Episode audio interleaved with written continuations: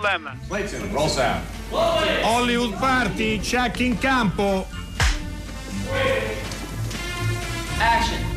Hollywood Party è la più grande trasmissione della radio dai tempi di Marconi.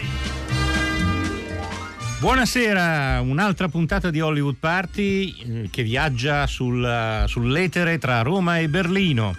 Io sono a Roma, sono Alberto Crespi, sto per avere un colpo di tosse tremendo e do la parola a Dario Zonta così posso tossire. Vai, caro Alberto, tossisci libertà. Eh, beh, oggi è una giornata speciale per me, eh, sicuramente, eh, credo anche per gli ascoltatori, eh, perché presentiamo i ragazzi che aspetta un attimo Dario Fa, diamo sì. un, un, minimo di suspense vorrei leggervi un messaggio eh, che è appena detto. arrivato sì vabbè non sì. importa eh, Fabio e Damiano sono in ascolto? Eh certo che eh, allora, qua stiamo, eccoli là. Ciao ragazzi. Ciao ragazzi. Allora, un messaggio... un messaggio che è appena arrivato al 335 56 34296. Già dal trailer si capisce che è un film da vedere. Questi di Innocenzo sono eccellenti e vanno ad aggiungersi senza dubbio ai migliori registi e sceneggiatori italiani. Ammiro che i loro racconti non sono per nulla convenzionali, anzi, forse la loro è una voce originale che mancava nel panorama cinematografico, oserei dire, puntini puntini, europeo. Sarebbe interessante sapere qual è il cinema che li ha ispirati. Grazie e complimenti. Ragazzi, Beh, solo dal trailer, eh? pazzesco. Ma è De Carlo Chatrian? non so, forse di uno di voi due, non so, non riconosco o forse l'ho scritto, l'ho scritto, io Alberto per introdurre No, scherzi a parte. è il messaggio di un ascoltatore che evidentemente ha o sentito un trailer radiofonico o forse è stato diffuso un trailer in, in rete, non lo so, e che vi aspetta al varco eh, con, que- con tutti questi complimenti. Bravi, bravi a prescindere, poi Dario Zonta ha anche visto il film, per cui gli lascio subito la parola. Eh, io, beh, la, la, insomma, la presentazione, il messaggio dell'ascoltatore è molto centrato, no? eh, a parte i complimenti perché io credo che, eh, vabbè, ricorderai Alberto che Fabio e Damiano noi li abbiamo visti apparire dall'uscio di questa stessa stanza tre sì, anni fa. Io sì. non li avevo mai incontrati prima, nonostante un approccio loro andato a male nel tentativo di cercare degli interlocutori, ma questa è un'altra storia. Me li ricordo molto bene come un'apparizione, come, come quella chiacchierata sulla terra dell'abbastanza, così iniziamo a fare un po' di storia, seppur insomma una storia fatta di due film, ma e di tre anni, eh, ha fatto una importantissima strada, eh, è stato un esordio eh, che ha segnato eh, loro, ha segnato il cinema italiano e ha soprattutto posto questi due ragazzi, secondo me, al centro eh, della storia del cinema italiano e non solo, perché io eh, penso che registi come loro ne escono soltanto una volta ogni tanto, quindi Alberto sai che sono molto così. c'è un innamoramento nei confronti dei fratelli Innocenzo, del quale abbiamo fatto anche un bellissimo cinema alla radio della Terra dell'Abbastanza. Sì. Che, che, chi volesse, Alberto, no, potrebbe può, nel nostro, può ritrovarlo nel nostro eh. sito su RaiPlay. È arrivato anche Adesso un messaggio no... in tedesco, ragazzi. Alles no. fertig weg, Flitz, Platz, Zont, Zont forse sta per Zonta, di Innocenzo, bravi. Boh. Però non chi sa il tedesco avrà dice. capito cosa vuol dire. Esatto. Va bene, questa era soltanto un'introduzione. Favolaccia è il loro secondo film, eh, è un film per certi versi molto diverso dalla Terra dell'Abbastanza e per altri versi non lo è. Diciamo così. Mm. Partiamo dagli inizi, perché forse nella vostra idea di cinema, di scrittura, eh, il Favolacci arriva prima della Terra dell'Abbastanza. È così? Sì, sì, arriva, arriva prima, arriva quando avevamo 19 anni e era uno, uno dei primi copioni che, che, abbiamo scritto. Se non mi ricordo male, tipo il terzo, cioè i primi, vabbè, i primi tre erano proprio tentati, ma non manco erano finiti i copioni, perché a un certo punto diciamo ammazza che schivo fine, fine copione. non avete portati a termine. Però invece Favolasce cioè, ci aveva preso assolutamente, ci aveva assorbito e da lì iniziamo al giro delle sette chiese per quei produttori, no? Ed è anche il motivo per il quale sto, sto film fa tipo otto titoli Dimci alcuni dei titoli passati, così eh, facciamo un po' di cronistoria. Ale, eh, Suburbia in sottotitoli? Che era, vabbè, terribile. Suburbia in sottotitoli? Sì. Cioè, questo era il titolo? Esatto. Okay. Poi stava Alessia, che era, volevamo fare un po' i minimalisti fighetti. Alessia. Alessia. Invece questo non è un film minimalista. No, né fighetto. Tanto meno fighetto. No, no. Poi stava uno che si chiama qualcosa, qualcosa da proteggere dal caldo, che... Mm appunto si commenterà solo vabbè Astica ma ovviamente no c'era un altro titolo tipo che aveva qualche, qualche fare col bruciato. Eh, la parte bruciata? Eh, questo è bello però. Una grande cagata. No! No ma che è una pizzeria la meravigliosa la parte, la parte bruciata che ho trovato un altro il più brutto gli ammalati. eh, no, gli ammalati. Gli ammalati. Poi di sti tempi veramente se andavate a Berlino con un film intitolato Gli ammalati ve cacciavano. È bella Alberto questa storia dei film attraverso i suoi vari sì, titoli, infatti. perché non... si può leggere anche l'evoluzione. La disperazione più che altro. Ragazzi, ragazzi voi siete quelli che prima o poi devono fare Cocomeri in salita che è il mitico titolo inventato e leggendario che gira per tutte le produzioni italiane dagli anni 60, no? quando un, di un film non si sa che dire, si, beh, ma si intitola Cocomeri in salita, voi prima o poi lo farete.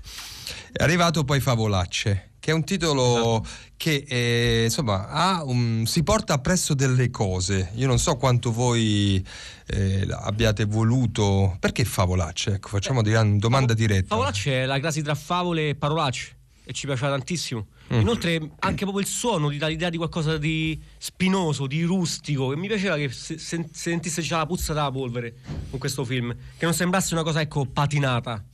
Quindi bello.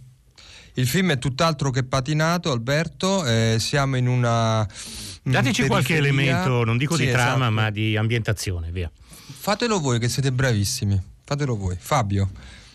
E qua siamo in, in una um, piccola, un piccolo villaggetto di provincia e vediamo questi, queste famiglie molto serene, parliamo proprio degli insospettabili, siamo, siamo, siamo, lontanissimi dalla periferia della, della terra, abbastanza, sì, sì, veramente molto, proprio anni luce distanti. C'è un sottoproletariato che si è, che si è sistemato in qualche sì, modo, quelle, c'è la villetta. La villettina quella sì, da, da 700 euro al mese.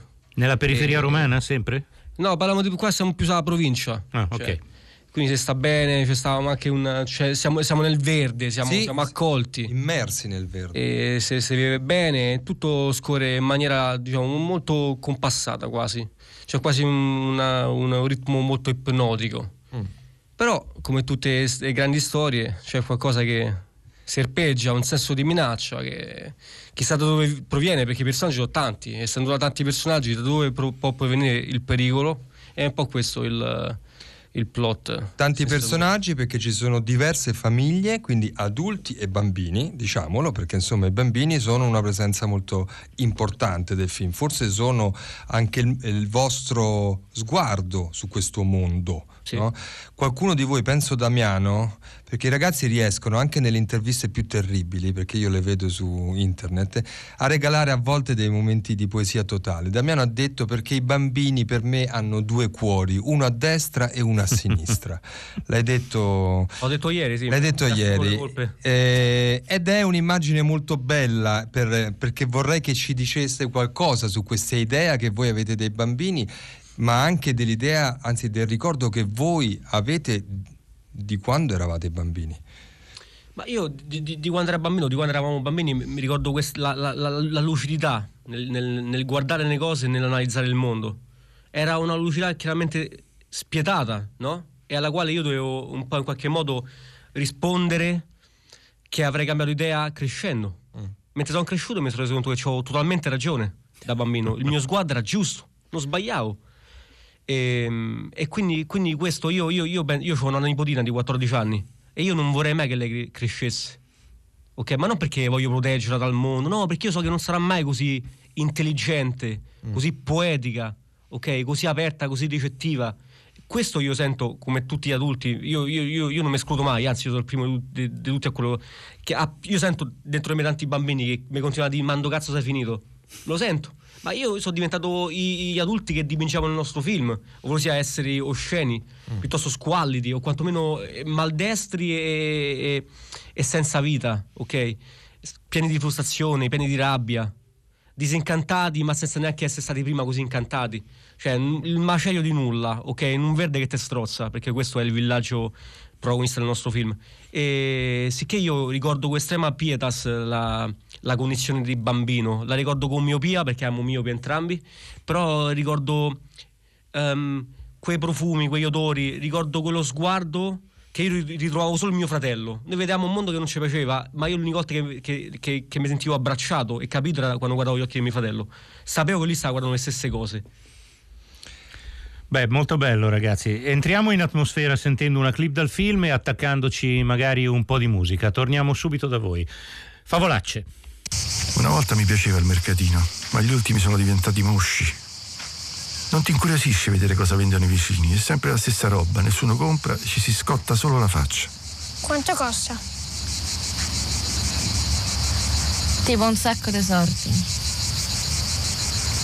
Te quanto c'hai? Niente.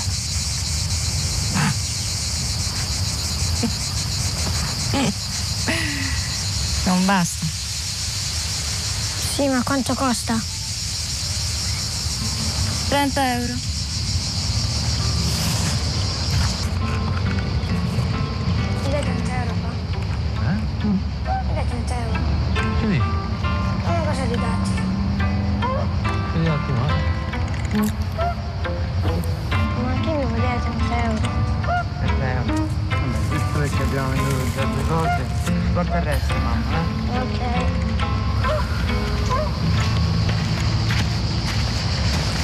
Oh, ma mica lo so se costa davvero 30 euro.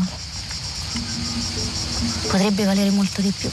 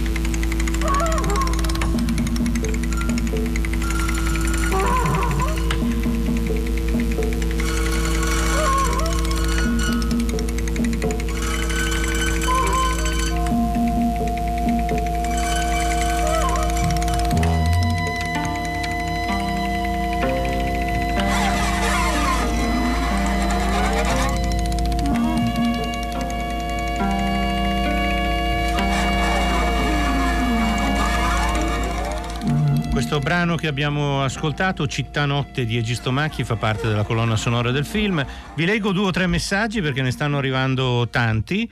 Eh, Alida dice fratelli Innocenzo strepitosi, semplicemente.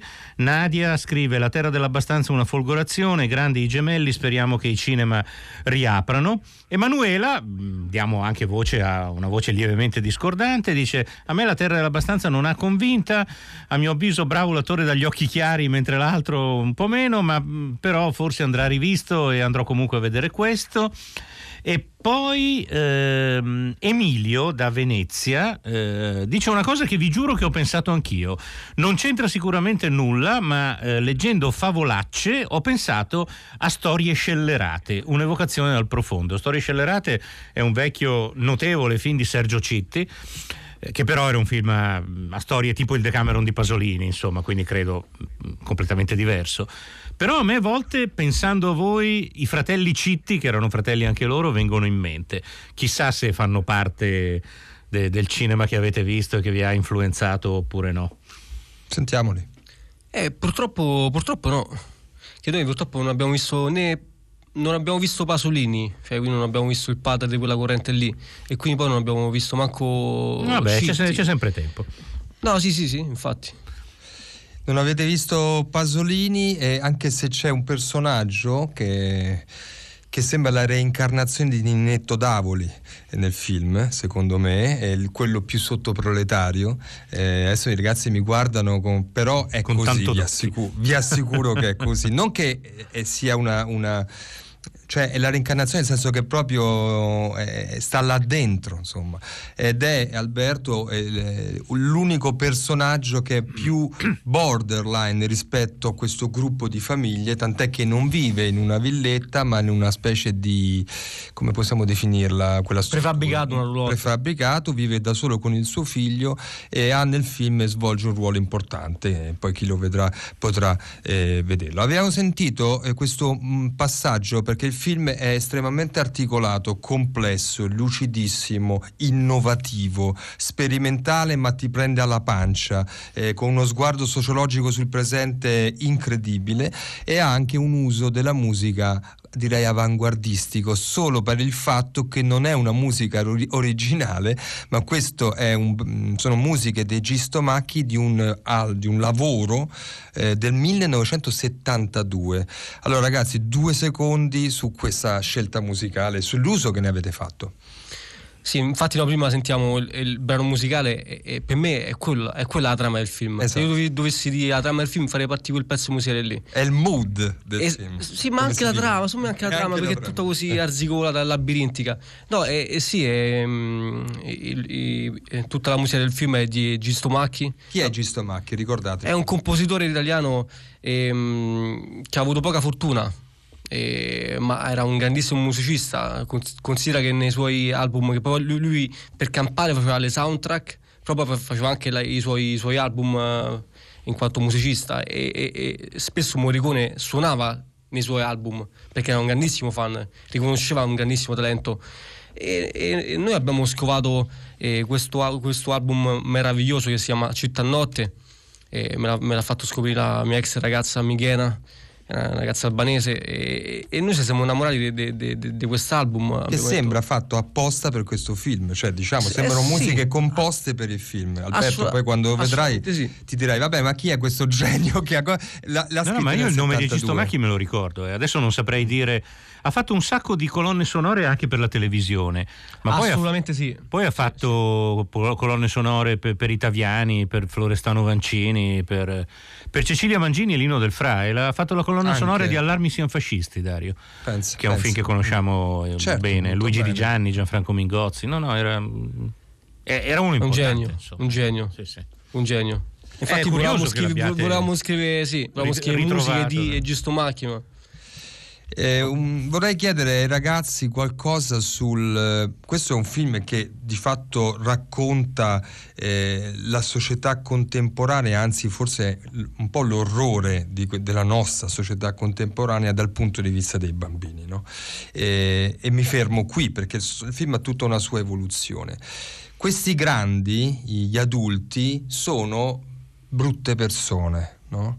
Eh, ma dentro questo aggettivo brutto, per voi che cosa c'è? Cos'è brutto per tutto, voi? Tutto ciò che magari è stato anche bello, cioè tutto ciò che è contraddittorio. Oggi parliamo con la stampa estera e spesso arrivano domande molto deludenti, mm. molto bianco o nero.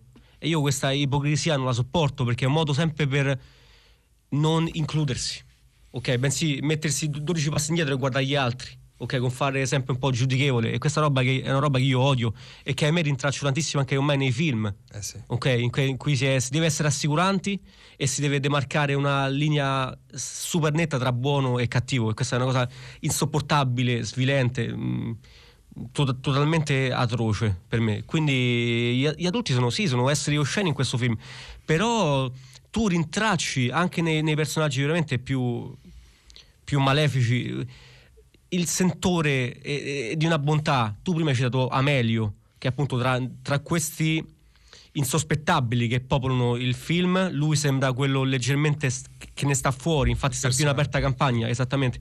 Ma lui per esempio ha una grandissima vulnerabilità.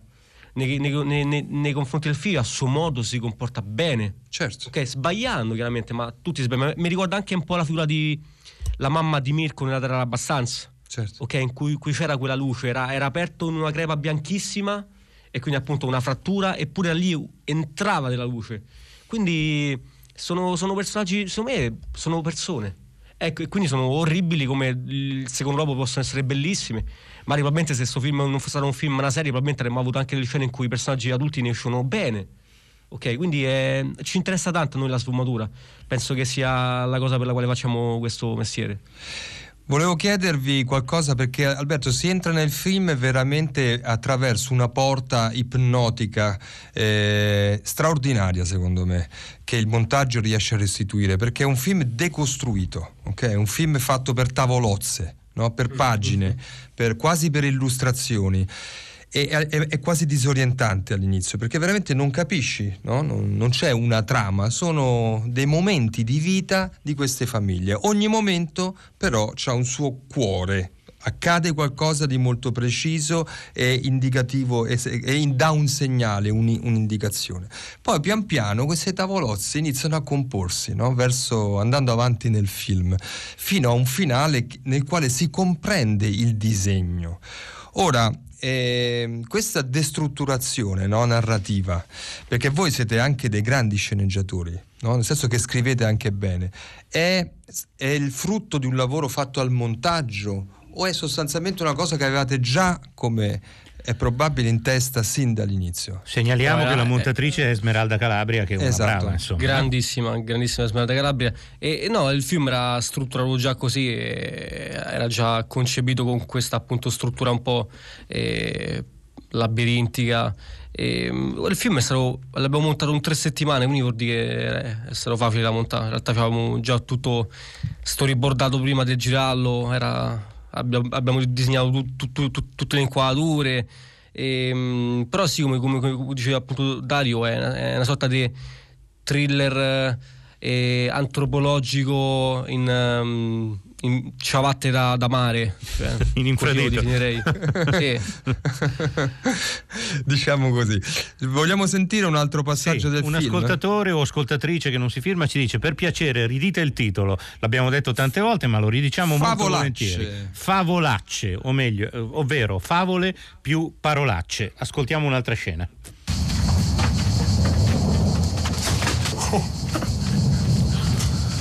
Aumento, guarda che hai visto? Tiè, una birra, beviamo, siamo ah. ah. Ma ti rendi conto quanto è strana la vita? Eh? Vieni a botta qua la madre gli aveva data. Ma a fondo non mi pareva il caso.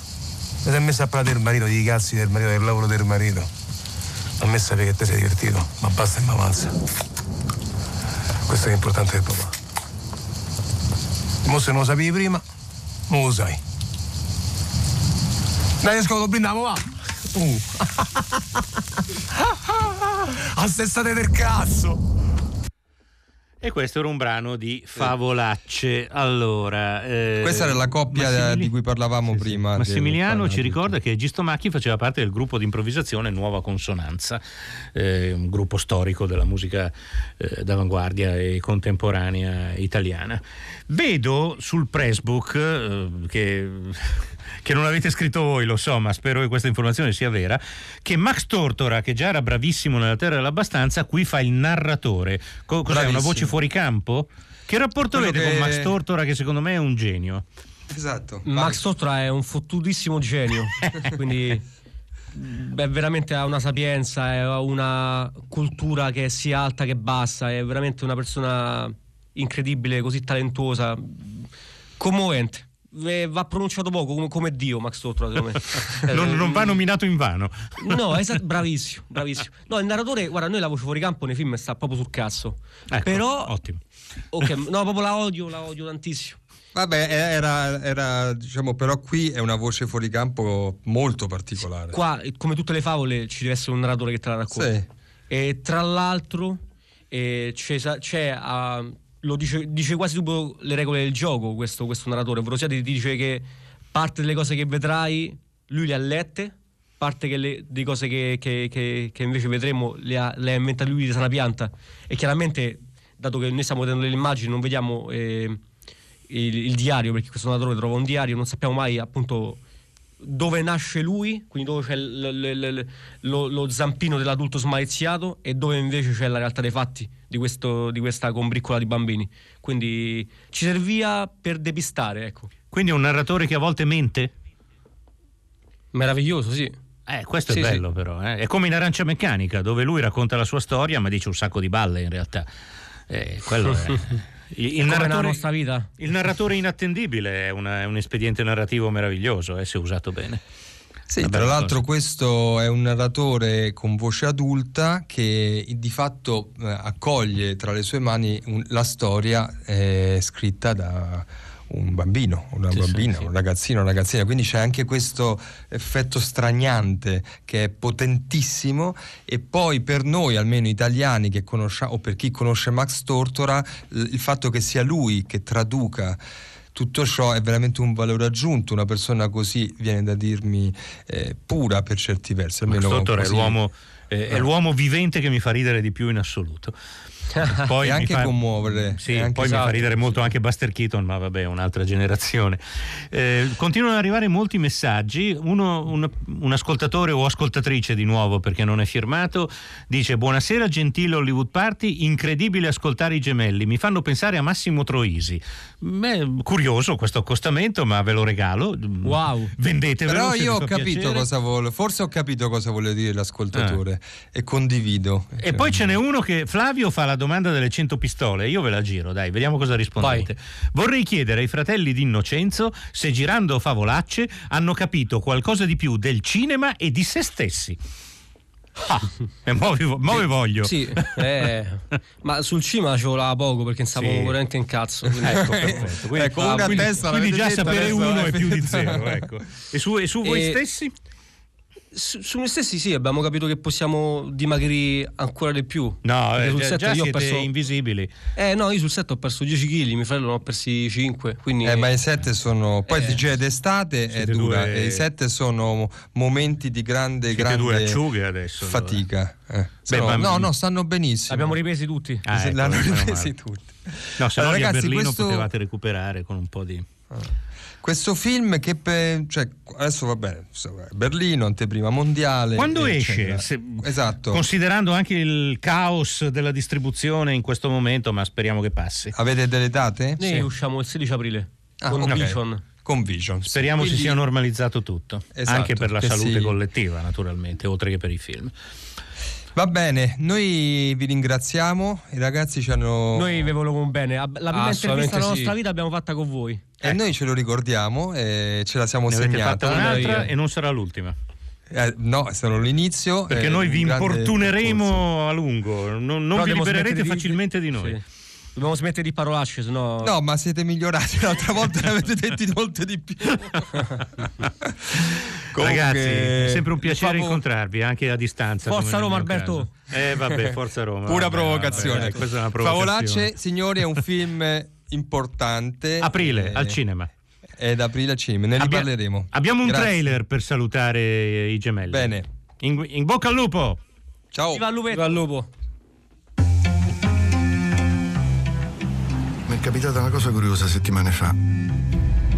Ho trovato il diario di una bambina. Io sono la vita che pare si gradita e breve il gioire, bisogna morire, bisogna... Io quel diario l'ho tenuto quella vita mi piaceva.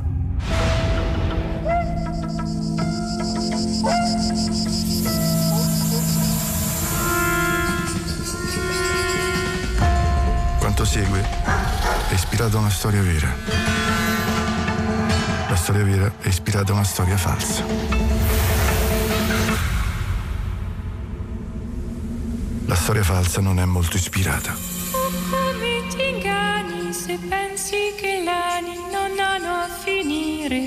Bisogna morire, bisogna morire.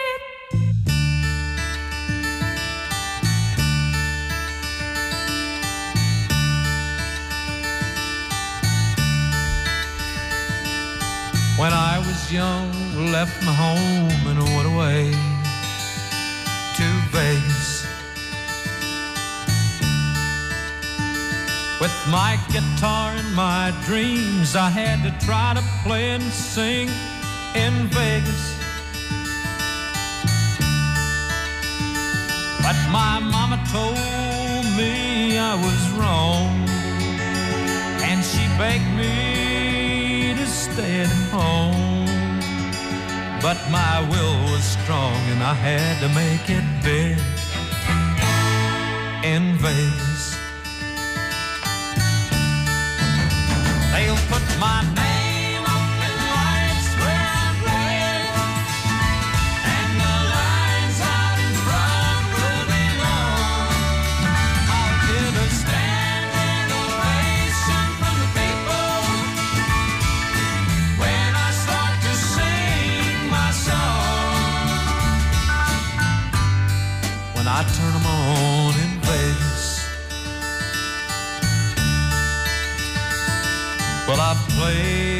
every honky tonk and smoky bar in Vegas.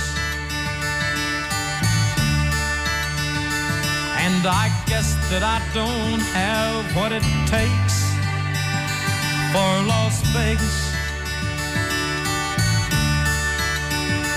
But my dreams still linger on, though my faith is almost gone. But my will is strong, and I gotta make it big in Vegas. They'll put my name up in lights Big in Vegas di Buck Owens e che apre il film di cui adesso parliamo che si, che si intitola Bloody Nose Empty Pockets, ovvero naso sanguinante e tasche vuote e che si svolge Bellissimo tutto titolo. bel titolo sì e che si svolge tutto appunto in Vegas ovvero Las Vegas una città che ha ispirato Elvis Presley, Jerry Lewis e Dean Martin per quanto riguarda le le grandi luci, i casinò, il sogno del denaro facile, ma che spesso è una scusa anche per storie marginali, minime. Mi ricordo, e ce lo ricorderà anche Dario Zonta, uno stranissimo, affascinante film di Amir Naderi di qualche anno fa che si chiamava Come Vegas. no? Ti ricordi? Certo. Quello che crede di avere un tesoro sepolto nel giardino e distrugge la casa per cercarlo. E, e anche qui siamo ne- ne- nella Las Vegas dei poveri, diciamo così. Ed è anche questo il film di due fratelli. Sono lì con te, Dario? Sono arrivati? Sono qui con me, eh, sono, li saluto, Turner e Bill Ross, i fratelli Ross. Good evening, brothers. Welcome. Eh, e, e- e ti salutano, ciao. Yeah, good to be here. Ciao. Sono meravigliosi con due cappelli molto diversi l'uno con l'altro. C'è stato un incrocio con i fratelli di Innocenzo. Beh, avrei voluto e si vederlo. sono, si sono fatti una foto, una- un selfie. No, de- de- Eh, di- digli che ce la mandino. Sì, infatti. Qualcuno ce guardati. Si sono guardati negli occhi e si sono riconosciuti come Sì. appartenenti a una Alla stessa razza. di. Esatto, esattamente. Una faccia, una razza. Beh, il film Eh, tra l'altro, molto... Alberto, Sì, prego. noi li abbiamo incontrati a Torino Ah. e loro si ricordano di questo passaggio durante il Festival di Torino. Sono molto contento di averli con noi, eh, con noi come ospiti. Ringrazio Claudia Tomassini che ce li ha portati e Cristina Casati che è qui di fronte a me, eh, che ci sta aiutando per velocizzare il tutto a Grazie, tradurre grazie, Cristina. le domande. Eh, allora, tu hai detto di Las Vegas, siamo in un bar eh, e siamo, chiunque è stato negli Stati Uniti eh, conosce eh, e se ha frequentato i bar queste situazioni, no? Si chiamano le mosche da bar, c'è anche un film che si intitola Barflies. bar. Sì. Barflies. Un film di Barbe Perso- Schroeder, un po' di anni Bravissimo. fa. sì. Eh, ed è la vita di queste persone dentro questo spazio. Ehm, io vorrei tanto chiedere ai fratelli ehm, come sono arrivati a voler raccontare questa dimensione umana, eh, perché questo è il film, eh, e poi come lo hanno fatto. Però prima arriviamo a cosa c'entra per esempio Eugene O'Neill e The Iceman Comet su- in- con tutta Ah, questa storia. yeah, you're on it, man. I, I appreciate that. Now, this is a this is a long-standing idea for us, which is really uh, a few things fused together. At the, you know, at the end of 2016, it was just you know, as Americans making films in America, it was a very strange time because it felt like we weren't hearing each other. You know, it felt like they were, you know, if you're on one side, you're an idiot, and if you're on the other side, you're an idiot too. And um, and we just didn't we didn't like that idea. You know, we want we thought maybe this could be a moment of catharsis for us to exercise some ideas that we had. This idea of you know life in the shadows of the bright lights. Why do you seek an oasis within an oasis within an oasis? Do you want to give him a chance to? no, no, it's good. Ok, It's ok, good. ok. Alberto, va bene o vuoi che si interrompa? Ma sì, traduco quello che ha detto finora. Ok. va. è contento che tu abbia notato Eugene O'Neill eh, perché il film è tante cose apparentemente diverse unite assieme, ma nasce dal fatto che è un periodo molto strano per fare cinema negli Stati Uniti, dal 2016 in poi. Mi sembra che ha nominato proprio quell'anno. Eh, è come se, se, sei da una certa parte eh, dell'industria cinematografica sei un idiota e se sei dall'altra parte sei pure un idiota e quindi hanno pensato che forse era il momento giusto per provare eh, per trovare un momento di catarsi rispetto a questa situazione e raccontare appunto la vita che si svolge all'ombra, no? un'oasi dentro un'oasi dentro un'altra oasi e andare alla ricerca delle cose meno viste, ecco, di, un, eh, di una Las Vegas eh, assolutamente meno conosciuta di quella consueta. Esatto. Può, pro, può proseguire se non aveva finito. Oh, yeah, that, that, was really good. That's ok, perfetto. Eh, ma speriamo. Tu hai Dice, tra, tradotto bene, speriamo. Let's I, hope it was that. good. it was great. It was great. I thank appreciate you, that. You. Shout out to Barfly too. That was that was a big reference for us. Ah, oh. è, yeah, è, è apprezzato che ci ricordavamo yeah. di Barfly, che è una, una grande, un grande punto di riferimento.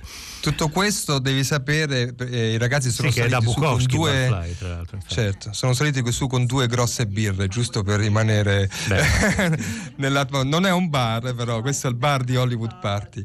Understand, you? Assolutamente.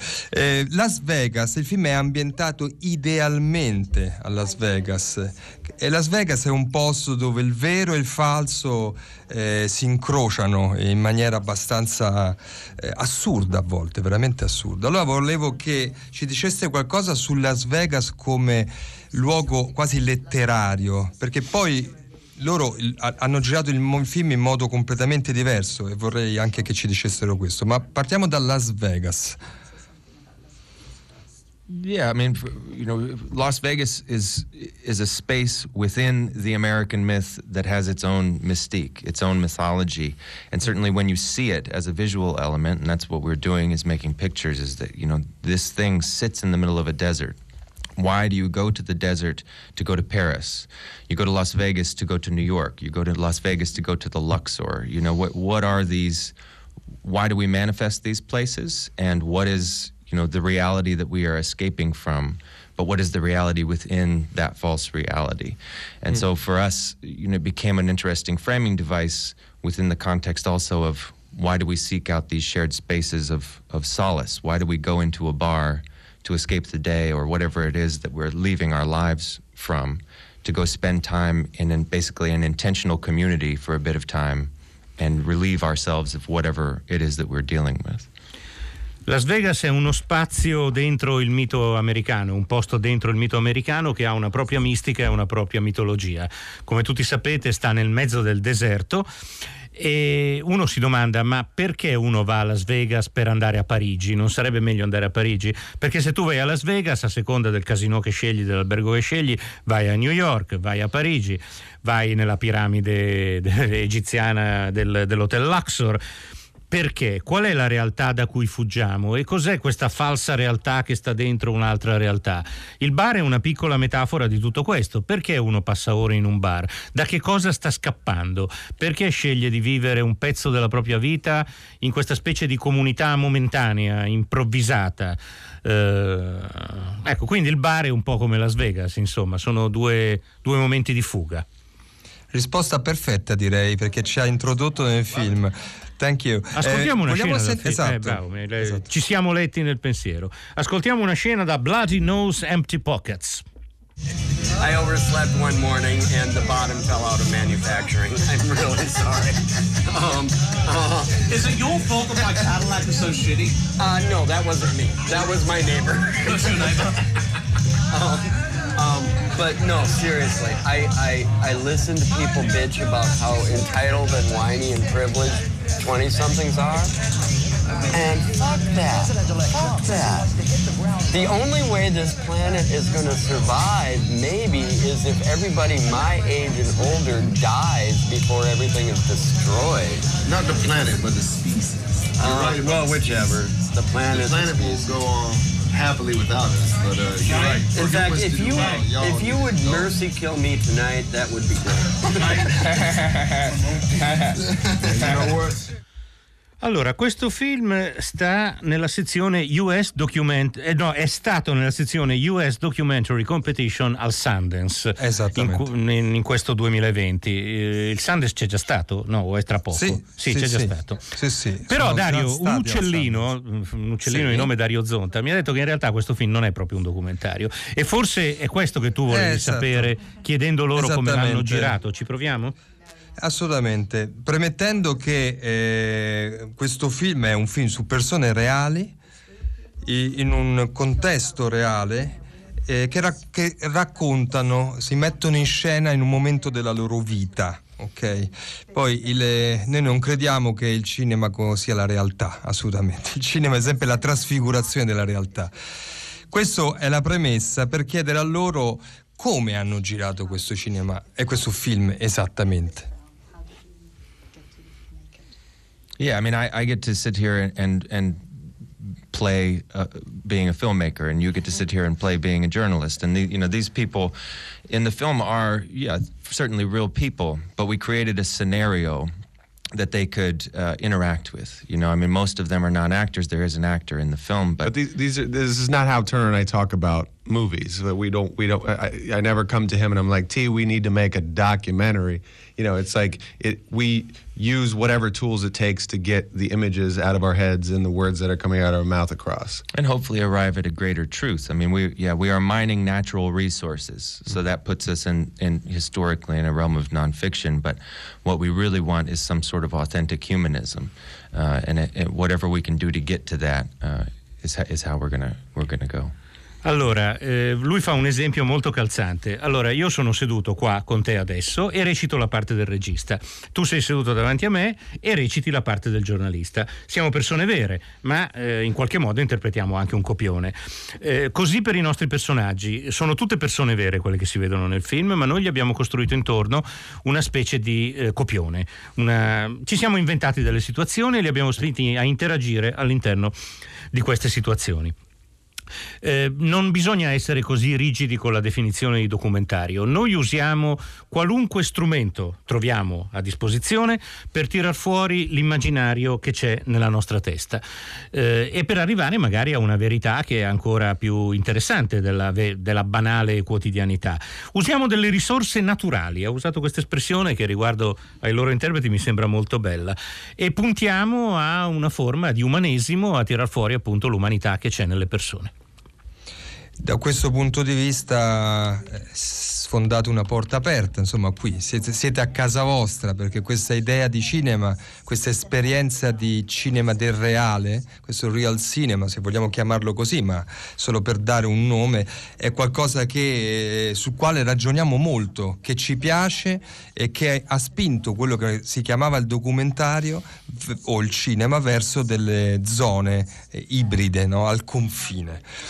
Eh, volevo chiedere ai ragazzi, Alberto, forse abbiamo ancora qualche minuto, eh, Sì, un paio di minuti. vis- visto che c'è uno scenario, c'è un'idea, no? E forse c'è anche un luogo, una location che non- forse non è proprio Las Vegas, eh, ma non so quanto sia importante dirlo questo.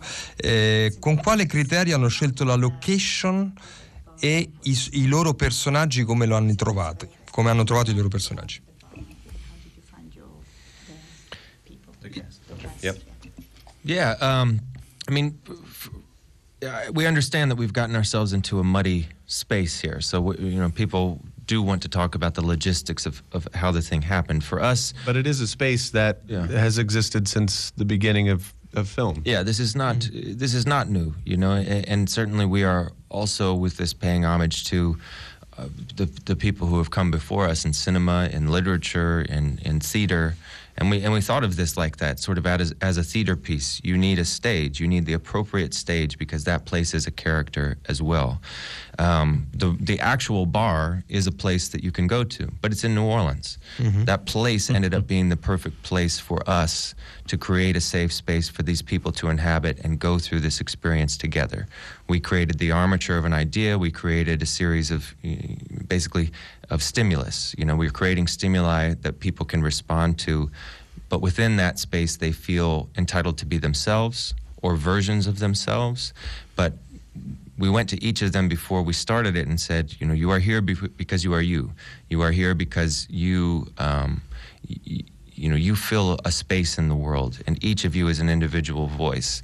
And within this, let's just, you know, let's have this moment of catharsis, like we said. Let's.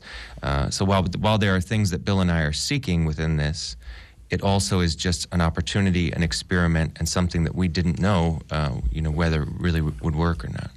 Alberto. Eh, capiamo di, che stiamo scivolando, l'ha definito è muddy space, uno, un posto fangoso, un terreno mh, mm, scivoloso, ecco si potrebbe tradurre. Capisco che tutti vogliano parlare della logistica del film, di come l'abbiamo fatto. Diciamo che questo spazio esisteva già e non è una cosa nuova, è un omaggio a chi ha fatto film, libri, romanzi, fi- spettacoli teatrali prima di noi. In un certo senso noi abbiamo scritto una pièce teatrale e abbiamo trovato un palcoscenico. Il bar è a New Orleans ed era perfetto per l'esperienza che noi volevamo creare. Abbiamo dato stimoli a queste persone, li abbiamo incitati a essere se stessi, ma anche a trovare delle nuove versioni di se stessi.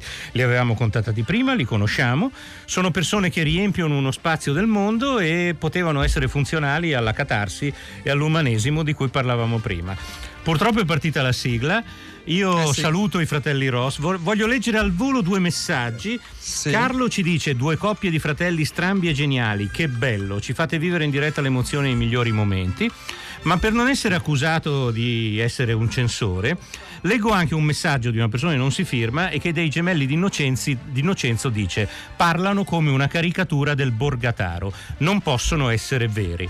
Assicuriamo a eh, questo ascoltatore che siccome li conosciamo bene, i gemelli di Innocenzo sono verissimi, sono veri così del vero, e se non direi. vi piacciono è pro- non è un problema nostro. Allora, fine della trasmissione, Dario. Purtroppo Noi devo chiudere rapidamente. Uh, I fratelli Ross, thank you very oh, thank much. Thank you very much. So much for having us. Yeah. Of course. E, e chi ti ha mandato in onda da Berlino? E io avevo Nina Kluge, che Benissimo. saluto. Invece Grazie, da Roma Nina. salutiamo Francesca Levi, Maddalena Agnisci, Massimiliano Bonomo, Alessandro Boschi, Erika Favaro, Gaetano Chiarella, naturalmente Fabio e Damiano Di Innocenzo, Turner e Bill Ross, Alberto Crespi e Dario Zonta tornano domani. Buona serata. Ciao.